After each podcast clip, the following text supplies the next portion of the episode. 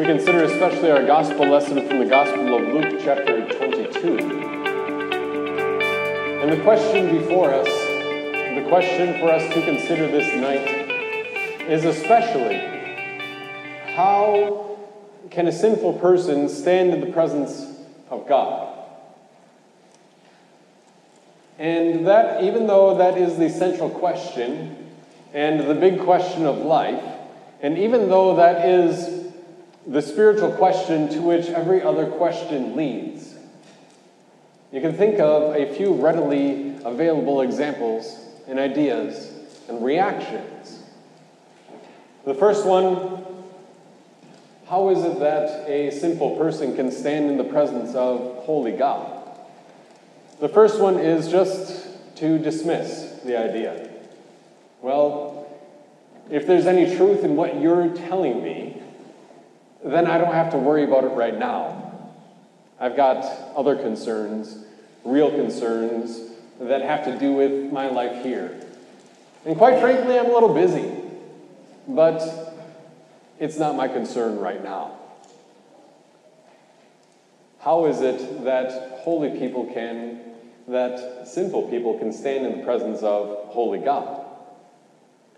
And after that, then, then if the conversation continues long enough, you would get a little bit more of a conversation.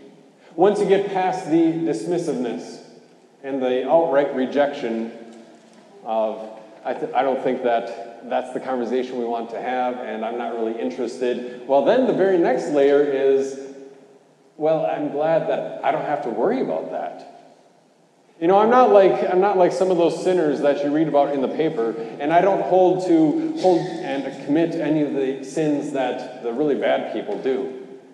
Because there are things that even our society and our culture will recognize as reprehensible and horrible. And the, the sort of thing where if the newscaster is reading script, they have to pause for a moment or completely go off script at the horrible things that they would have to recount. I'm not like that, so, you know, I'm pretty good. I still don't have to worry about it.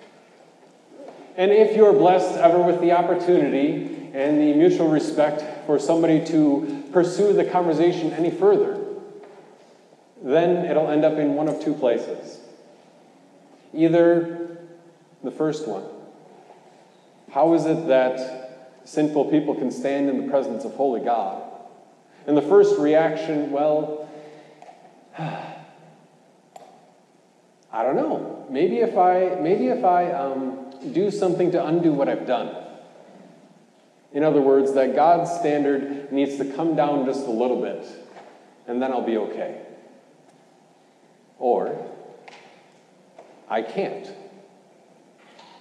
Occasionally, you'll get to that, that bare admission of guilt. I can't. And sometimes it's, it carries with it so much shame and guilt, almost like any spiritual vitality or pursuit has been totally crushed out of this person for whatever reason. I can't.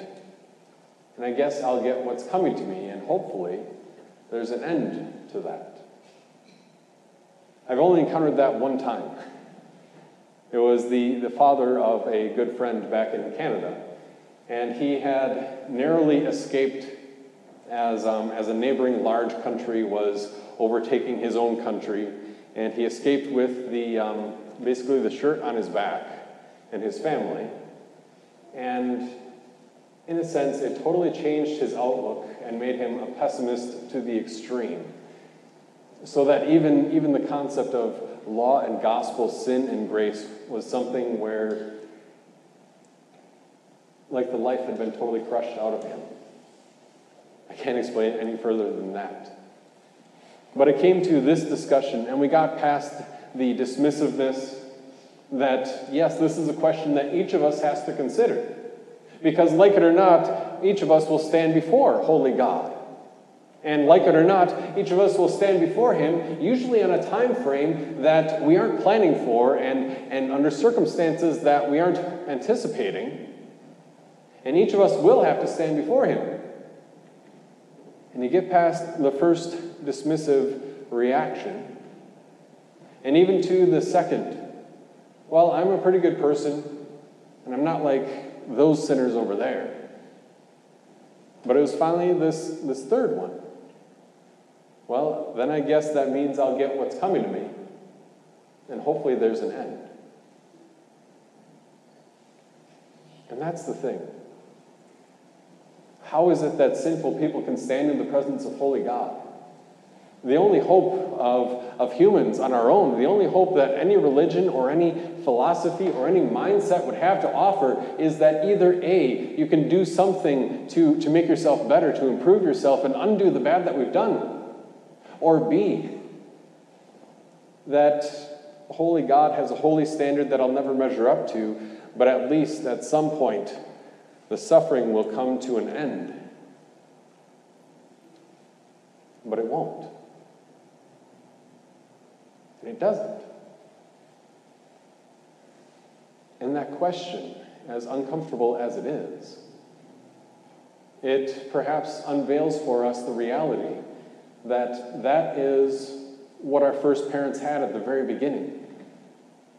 That they actually had the ability to stand in the presence of holy God, and they lost it. And the entire account of Scripture is the entire accounting of God's work to bring people back to Himself. And He does so through a series of what we call covenants. A covenant. Our, our modern terminology would be like a contract. And you're thinking like a serious one, like, you know, signing your life away on a mortgage or something like that. That would be a, a fairly good comparison. So, this covenant relationship.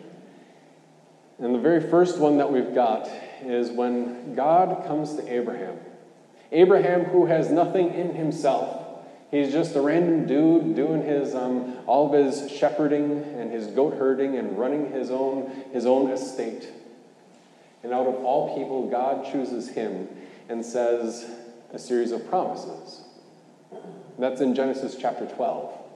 God's covenant with Abraham, and it's seven statements, one after another, all encapsulated and leading up to the final that through Abraham's descendant, all people would be blessed.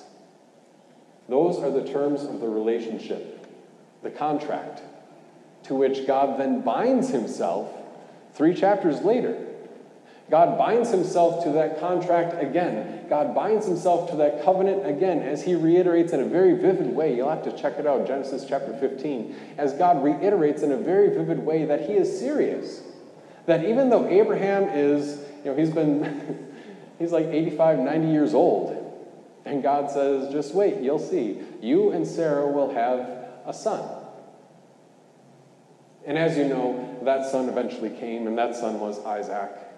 And another 600 years or so after that, God brought his people out of slavery and brought them to Mount Sinai.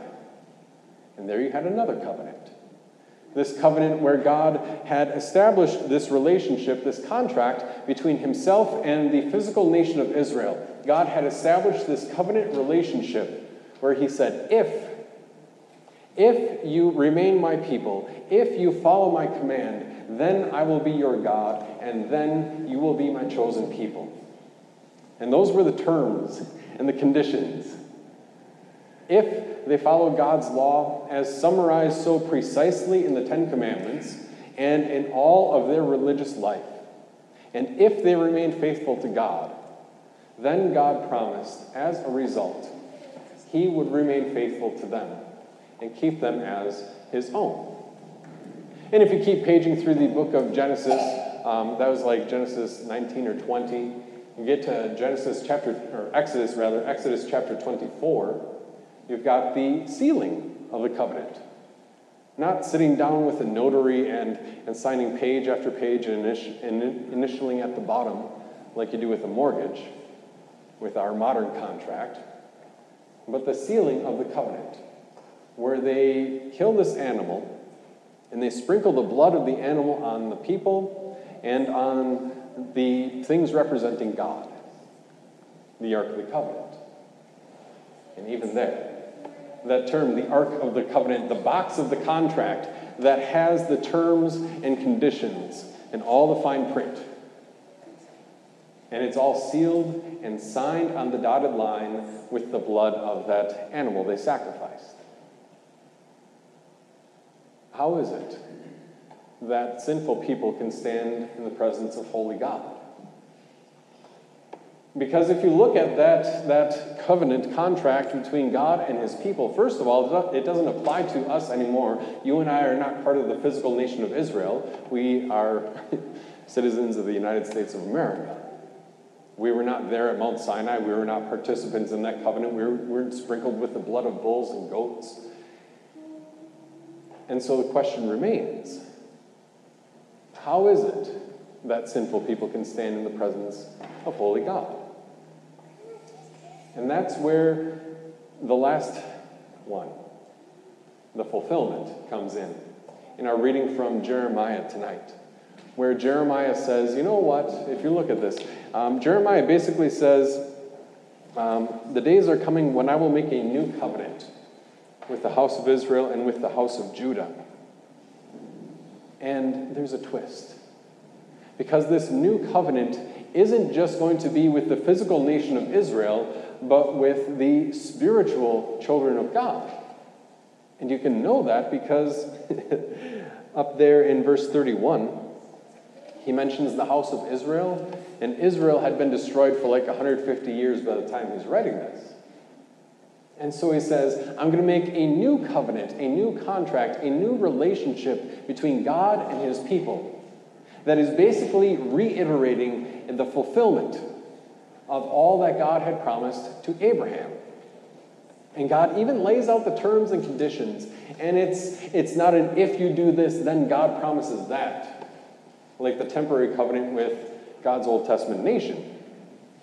If you look at the terms and conditions of this covenant, beginning in verse 33, I will put my law in their minds, I will write it on their hearts, I will be their God, and they will be my people.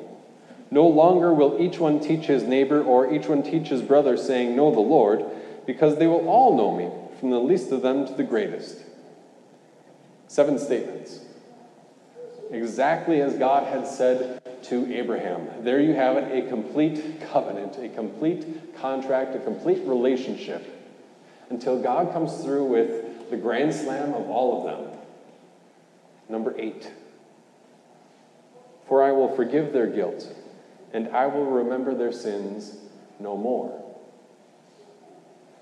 And here he is. Here's God, nearly 600 years before Jesus, and 800 years after Abraham, or 800 years after Moses. 800 years after Moses, and 600 years before Jesus. And God says, You know what? I'm going to make it happen. How is it that sinful people can stand in the presence of holy God? He says, I will make it happen. Just wait and see, watch and see, listen and see, and you will know. And you will know how is it that people can stand in the presence of holy God.